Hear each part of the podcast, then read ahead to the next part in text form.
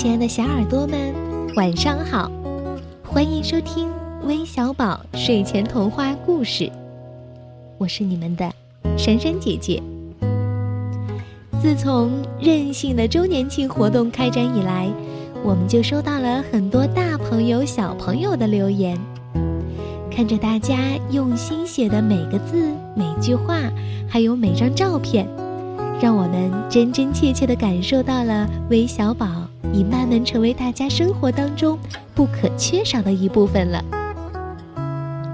如果你和微小宝之间有很多温暖的小故事，那赶紧来参加这次活动吧！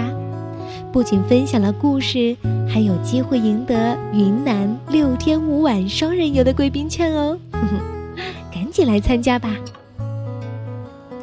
那在今天的故事开始之前呢，珊珊姐姐啊，还想问一下小朋友们：你们觉得在我们的五官当中，哪部分最重要呢？是眼睛、耳朵、鼻子、眉毛，还是嘴巴呢？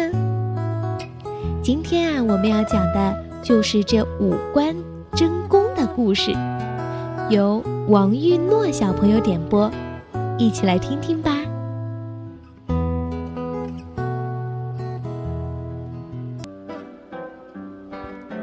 夜晚，一轮明月高挂在天空，星星正顽皮地眨着眼睛，张望着美好的人间。可爱的小青蛙爬到了荷叶上，呱呱地唱起了歌儿。鸟妈妈正搂着自己的宝宝。小主人明明也进入了甜蜜的梦乡。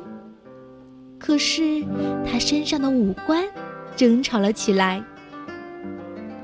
眼睛挺着胸脯说：“你们都别争了！如果小主人要看清什么东西，哪一回不用我呀？”要是我不干了，小主人怎么能够看见东西呢？所以我的功劳最大。哎呦呦呦呦呦！小主人如果要听美妙的音乐呢，哪一次不是找我呀？要是没有了我，小主人的成绩还怎么能够这样好呢？耳朵洋洋得意地说，鼻子也走上前来，自以为是地说。嗯我呀，可以让小主人闻见香味儿。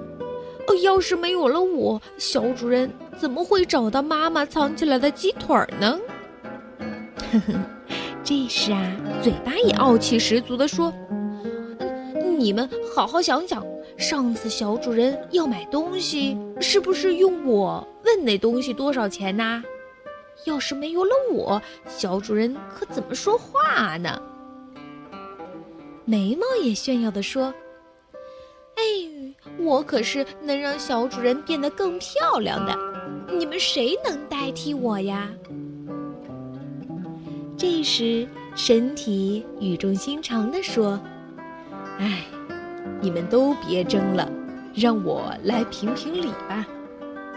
依我看呀，你们是谁也代替不了谁。”小主人能有现在这样的身体和成绩，都是大家的功劳。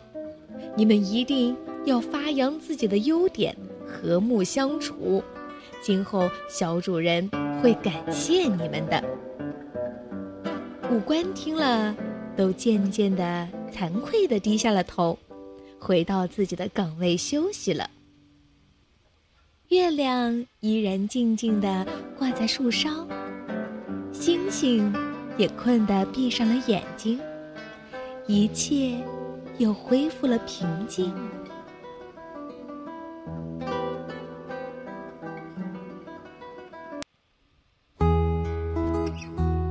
宝贝们，你们应该也困了吧？闭上眼睛，安安静静的睡觉吧。